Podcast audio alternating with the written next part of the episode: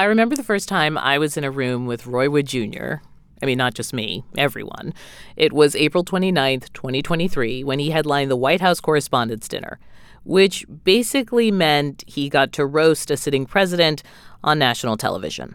You've had quite a few scandals, you know. We know, we know about the documents, we know about the laptops, but there's been no scandal more damaging than the scandal of is Joe Biden awake? Hey, say what you want about our president, but when he wake up from that nap, work gets done.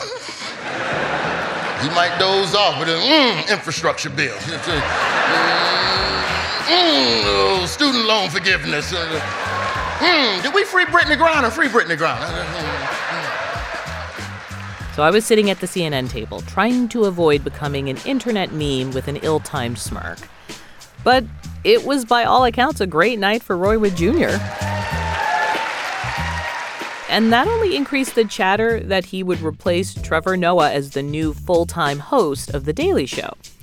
The Comedy Central program had basically been holding public auditions with a roster of all star comedians taking turns behind the desk Chelsea Handler, Hasan Minhaj, and Roy, who had served as a correspondent for the show for eight years. But this all went down before the historic writer's strike, and by the time the lights came back up, a lot had happened. Minhaj was taken out of the race by a New Yorker expose, and Roy Wood Jr. stunned the comedy world by dropping out of the race without an obvious destination. So when we sat down in New York for an interview, it felt like there were a lot of unanswered questions. Well, until this. Some breaking news from the world of media and politics. Jon Stewart is coming back to The Daily Show as executive producer and part time host. CNN's Oliver Darcy has the story from New York. Oliver. Yeah, Danette, this is huge news in the entertainment. So today I want to bring you that conversation because Roy Wood Jr. is so much more than his time on The Daily Show. What he's learned about the economics of comedy, his family legacy of storytelling, and how he's thinking about his future. This is The Assignment. I'm Audie Cornish. So, those public auditions I mentioned, each week, a new comedian, including Roy, tried their best to prove that they could connect with a very devoted audience. Roy says they were always, in a sense, at a disadvantage. The best political comedy comes with stakes, and you can only hit those stakes if there's a relationship it's no different correspondence dinner. The viewer has to know the host and see yeah. the host repeatedly and get a relationship and get a rhythm and then understand where you're coming from and then you can do more daring stuff you know if they're going to use the news team that's going to be great for the show in an election year because everybody knows them everybody's familiar with them and you know with guest hosts it's like it's it's literally a different quarterback every week, and they may have a different comedic flavor, and it's it's great to play around with that some, but if comedy and new satire flows through the host, you know, you want you want as many a familiar face or as many familiar faces there as possible. But you know, I I mean, you were so frustrated by this process you exited, right? I mean, this was one of the reasons why you you were like, look, you guys are taking your time deciding, and maybe I shouldn't have to wait around for that. Yeah, it wasn't frustration as much as it was fear. It was more fear, like for my own career. Like, I don't know what you all gonna do. I don't know how. I don't know how you're gonna make moves. So let me start thinking about what's next now while I still have a little bit of time and the strike was about to end. The writer strike. Yeah, this is top of October 20. You didn't say what you were afraid of, though.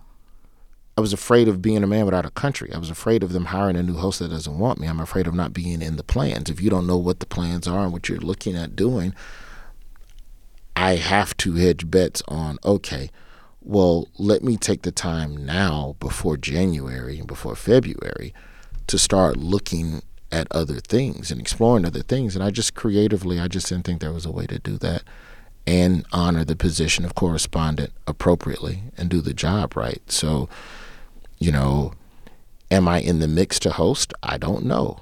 Do you want and it doesn't fit. Yeah, I mean, I've already I've said if they call me and like, hey, come back and host, yeah, that would be a conversation. I would consider that. But in the meantime, we're talking about the job of correspondent We're talking about correspondent. We're talking about what's the plan. And there's as you, if as they were still figuring that out, I was like, okay, well, let me go figure out some other things too. From the outside, Since everybody a figuring out would stuff. think, you know, he just did the White House Correspondents' Dinner. Like everyone's, he did such a great job when he was filling in. Like it's hard to picture from the outside you feeling fear about where you were because it felt like last year was a very good year Yeah. for Roy Wood Jr.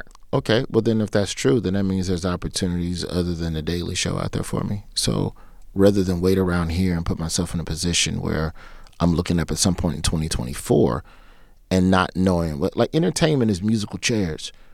And if it's one thing you know that's true, or that I believe to be true about entertainment right now, um, companies are making there's going to be less television in the next couple years fewer shows, fewer networks, fewer opportunities Right. to exist as an actor or a because of the smaller audience. So the Daily Show is a good example. Like the audience that it had 20 years ago, even at its height under Trevor Noah, the numbers, raw numbers, were not the same. Correct. Because the cable audience or the news, the I'm like cable news because the TV audience is shrinking for anything except live football. I think. Yeah, and award shows.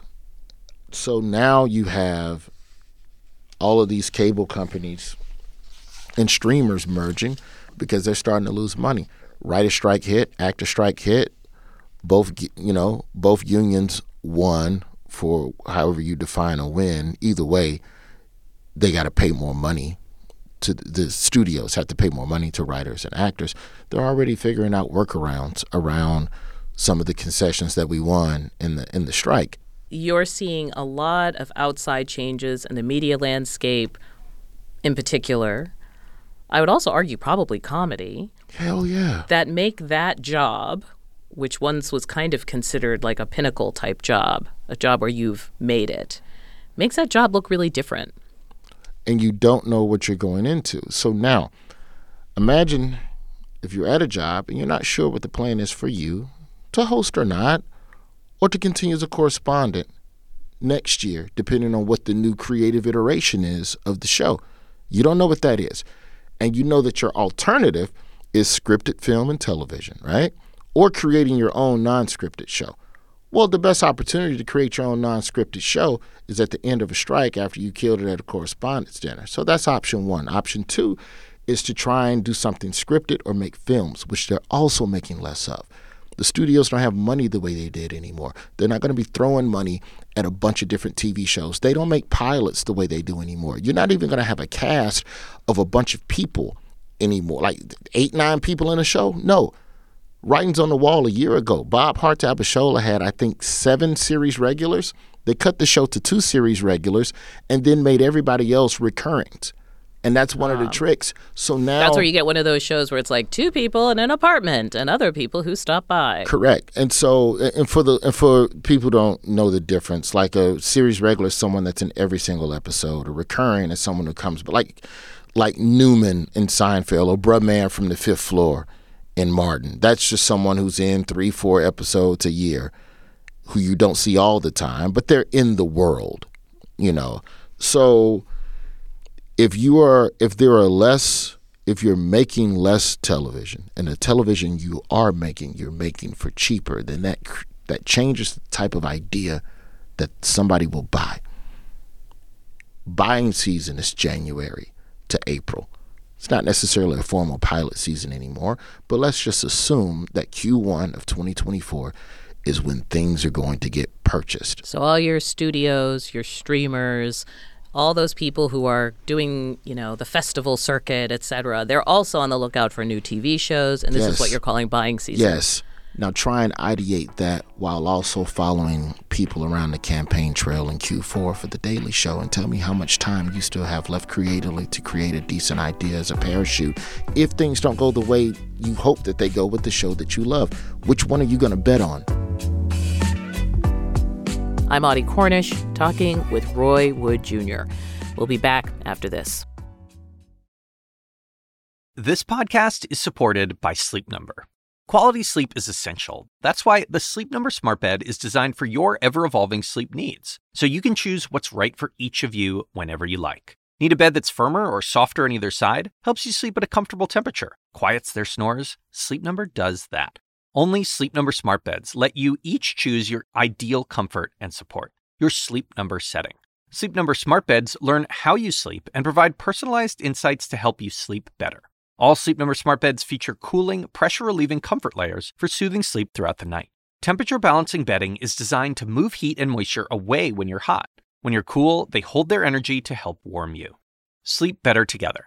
JD Power ranks Sleep Number number 1 in customer satisfaction with mattresses purchased in-store. And now, save 50% on Sleep Number limited edition smart beds for a limited time. For JD Power 2023 award information, visit jdpower.com/awards. Only at Sleep Number stores or sleepnumber.com.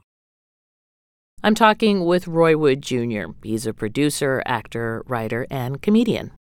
You're coming of age in your career at an interesting time in the industry. That at one point the goal was get on the Tonight Show or whatever, get a sitcom.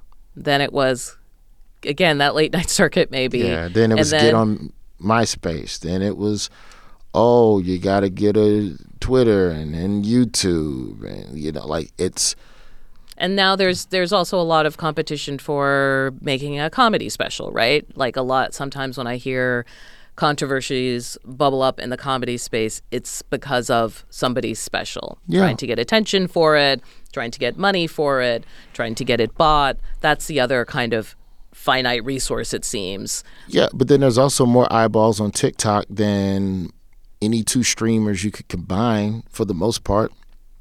So is an hour special still the lick? Might not be. Might be better off taking your hour of jokes, chopping that thing down into 90 second chunks and putting it out on TikTok and riding the algorithm to sell out crowds. There's comedians that I can name who were selling out stadiums, selling out theaters before they had an hour special. That's a whole turn on its head. 20 years ago, you do good on Letterman, you do good on Leno. A network likes you, they give you 30 minutes or they give you an hour. So many people see your hour. Now you can sell a theater. Yeah. There's also an option within all of this as the economics and creative get on a crash course, the self producing of so many other things. You might not even need any of these people. That's an option too. But if that if that's to be Produce your own special, yes, book your own tours, Yes. etc. Yes. Love him or hate him, there's a recipe that Joe Rogan set in motion, that Marc Maron set in motion, that a lot of other comedians have started to finally figure out and how to crack that code. You know, the Burt Kreischers of the world, the Tom Seguras of the world, the 85 Souths of the world. I want to ask you about Hasan Minhaj. Okay. because he he's someone just to get people caught up.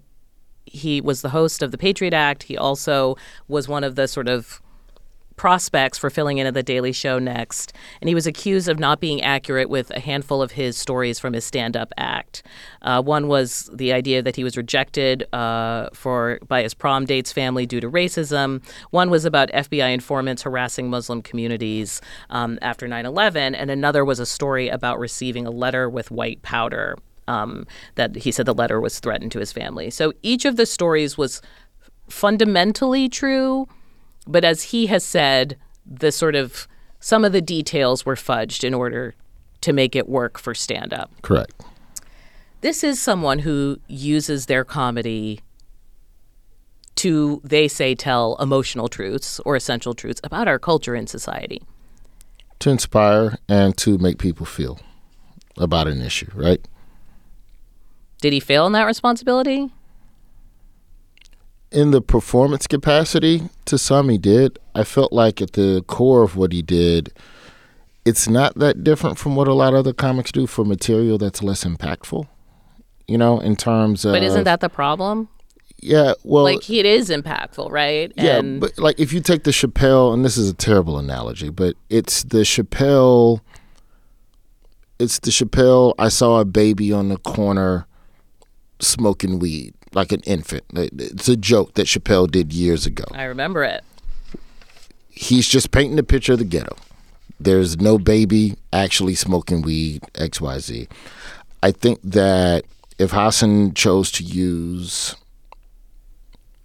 if he chose to change up some of the story to invoke extra emotion to get people to pay attention to it, is it the wrong tool? It's not what I would have done, but at the source material, is the racism still there? Is the xenophobia still there? All the things that he's trying to shine a light on, do they actually exist?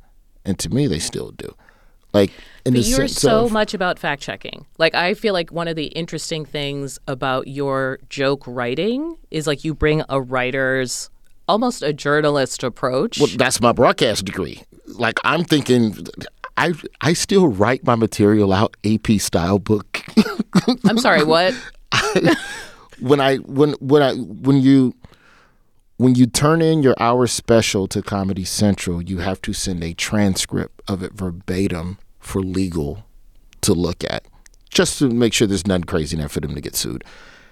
And when I type that out, it's still AP style book style. Okay, having right? worked at So the AP, that's amazing. That's But also, that is the to me. I guess what I'm getting at is for those of us who work in this in this area of communications, who are black and brown, who are from marginalized communities, who do embrace some sense of mission in doing it. I feel like we have extra scrutiny. Like the facts matter. yeah. Like I, you can't get away with the essential truth. And there's something about blurring that line. As soon as comedians got behind a desk and started accepting their Emmys and awards for this stuff, I feel like the bar is different. then I think the issue, I think the issue not just with Hasan, but just like with comedians as a whole, is when is it comedian entertainment hat, and then when is it behind the desk hat? And I think when you're behind the desk, it's two different occupations. But in the eyes of the public, I think comedians have to recognize that people see us as one contiguous entity They throughout do. all different mediums. But is that fair to the comedian? To where now he can't because Hasan d- did what he did No one asked Patriot you Act guys to pull up a desk. okay but then if i'm going to go over here and do truth thing then i can only be truth forever verbatim down because over here i am truth man but when i leave the patriot act studio and i go on stage what freedoms do i get within the medium of comedy where for decades people have all bent truths a little bit for the sake of emotional stuff not with the same stakes as terrorism and watch lists and Patriot Act detaining people yeah. in cages. and maybe that's stuff. where we differ. I, I see the stakes. So then, which comedians are beholden to verbatims versus the one? Which which comedians should we hold to the factual verbatims versus the ones we don't? I But guess I don't mind my I, I don't mind the work being done and the accolades being accepted along with the responsibility. That's because fair. as journalists, credibility is all we have. I'm one bad story, right, away from almost never working again. Correct. W- one bad story for me doesn't lead to a tour with named after me making bad stories. You know, like there's no after. But I feel like comedians have dallied in this space, and now there's a little bit of like, whoa, whoa, wait a second, it's just jokes. But see, but that goes back to what I was talking about because now it's it's the consumer of the comedy deciding the intent and stakes of the material, and not the comedian. And I don't think every Say that comedian, again. The consumer of the product is dictating the stakes and the impactfulness of the material, not the comedian. The comedian has never got on. Most comedians I know, they're not getting on stage with the "I'm right, you're wrong" with their chest out. They're more likely to do that at a desk than they are on stage. Like it would be this isn't a great analogy, but it would be like watching Bill Maher's television show and Bill Maher's stand up. To me, Bill Maher's television show is much more braggadocious, it's much more chesty in terms of what he portrays his beliefs to be. Whereas his stand up is a little more lighter. He might hint at whatever Yeah. But I would argue More- that the more punchy version is the one that lives in our minds culturally. okay, so then I can only do I can only perform in that style because the No, audience no, has not chosen chosen to receive it. I think what I'm doing is talking to you about this very interesting moment for The Daily Show and the shows that were like it, some of which Mm-hmm. have faltered, right? Um, that the parody of news Correct. is it feels like this moment feels different. And as someone who, by all accounts, kind of nailed the White House Correspondents' Dinner thing, like you found a way to make those jokes, right? Yeah, I mean, I like that. I, I find fun. But you did it without compromising truth truths as well as your emotional truths. Understood. I, I think that what he did, and I, I understand why what happened with Hasan pissed pissed some people off, especially Daily Show, especially Daily Show viewers, because for them there is no difference between desk joke and stage joke, but there is, and so for them, if it's if you're Comedy Central, half these corporations ain't going to bat for talent anyway. But was he ever not factual at Patriot Act? And to me, that's the question because in my brain, as a as a comedian, Des nailed it. Did everything he was supposed to do over there at Patriot Act. Won a couple of Emmys. All right, can you handle this desk too? I would say yes. But if you question comedy Hasan, then you're going to automatically question Daily Show Hasan. But at no point did anybody go back and vet anything that he said at the Patriot Act. Or if they did, it didn't it, it all checked out. So none of those stories ever came up. So if we're not going to like when a prosecutor comes up dirty and you got to go back and look at all the cases. Yeah. What's it mm. like to be in this moment? You look it looks a little heavy. It's exciting. It is? It's exciting. All right, give it to me. Is this no different than open mic? And if anything, I'm now armed with the knowledge of knowing that the industry is going to change. So now, the, the biggest mistake you make as a comedian is that you inherit the goals of your predecessors. It's because you don't know any better. Like you come into the game as a as an open micer and you open for some headliner who's trying to get on Leno. Man, I tell you, man, I'm gonna get there. I heard I heard there's a scout coming next week to Atlanta. You guys gotta get over to Atlanta. There's gonna be a scout from Leno and we're gonna get on Leno. So then that's for the next ten years, that's what you think you need to be doing. Meanwhile, there's some other comic you're ignoring in the corner, uploading videos to YouTube, and you're going, That's stupid. Why you doing that? You need to be getting on. Oh my God, he's selling out theaters. So it's exciting in the sense of I know how to do the job, and now I know how to read the trends. But it So- does help me reframe your decision around the Daily Show, like this thing that you're saying about not inheriting the goals of the people that came before you. The chair might not be for me. Yeah, you can only let go of something if you really internalize that idea. Yeah, I'm not going to sit here and beg y'all to let me host the show or anything. It might not be for me, and it also might not be where the game's going. Let me look and assess. Now, if y'all call me and go, hey, man, you want to think about hosting? Okay, sit down. That's all on the table. But for now, this industry does not look like how it looked in 2015. I need to sit still and ideate. And I know that I creatively I'm at my best when I'm not doing a lot.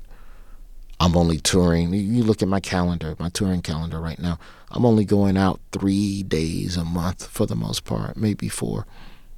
I'm not doing a lot. I'm not going anywhere. I'm I'm sitting and Being still. and just ideating and let my son trash me at chess. He's he- seven, by the way, everyone. He's good. You didn't have to add that. I could have assumed he was 16 I, and a grandmaster. I, I think it's important. I think it's part of the essential truth of the story. That's a callback, what they say in the comedy land. Maybe you could be a comedian. nah, I just you have to look at how all of this is going, and the thing that's weird is that you're just not sure if you're crazy or not. This will seem like it's not connected, but it occurs to me um, that your father, who was a journalist and who was broadcasting right up until his death, right, in the Yeah, mid 90s when you were in high school, three weeks. he, uh, he never stopped. no. And it must take a great deal of strength and shift in you to come to a place where you actually feel okay with that, even a pause, even not going as hard, right, as you have yeah. been, just to reorient yourself. Yeah, I don't. It's it's. I mean, all I've ever known is this since I was 19. I started stand up while I was still in college. Had no choice but to stick with it because I did not get an internship in any summer because the internship would have interfered with touring and just not touring, but just doing open mics all over the South. Yeah, I, I just, but I think that recognizing rest as a moment to reset and then really come back out the gates twice as hard and smarter because clearly just banging and banging and banging and banging and banging hasn't gotten me everywhere I've wanted to be yet. You know, I'm not content, you know. But, you know, I think this is all part of the work. Is and I'm like finally at a place where I can accept that. Oh no, rest is work too. That's part of the thing. So I don't know. Maybe I thank my therapist for that. well, um, I'm looking forward to the spring out of your uh, winter of discontent. I'm looking forward to what you come out of the gate with, and I'm yeah. really glad that. But that's what I mean by fear. You understand yeah, what I say by fear? I do. it's just you don't know where this is going. So. Um, I really appreciate you taking the time to talk with me and so candidly about so many things. This was really great. Absolutely. I respect you. I, I do. I have a lot of respect for you as a journalist, and you do dope stuff. And and it's always good to sit with people who who get it. Let's just put it that way.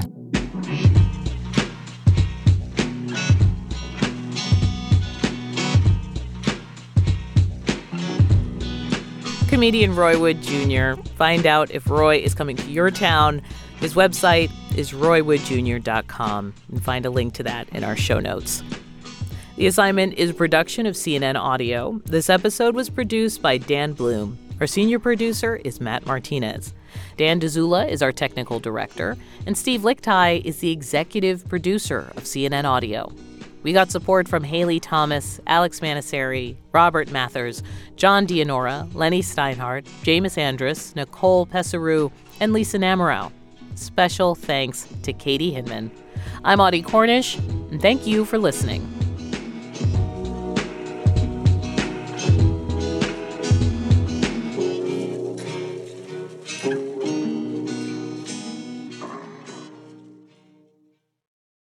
Quality sleep is essential, and that's why the Sleep Number Smart Bed is designed for your ever evolving sleep needs. So you can choose what's right for you whenever you like. Need a bed that's firmer or softer on either side? Helps you sleep at a comfortable temperature, quiets their snores. Sleep Number does that. Sleep better together. JD Power ranks Sleep Number number 1 in customer satisfaction with mattresses purchased in-store. And now, save 50% on Sleep Number limited edition smart beds for a limited time. For JD Power 2023 award information, visit jdpower.com/awards. Only at Sleep Number stores or sleepnumber.com.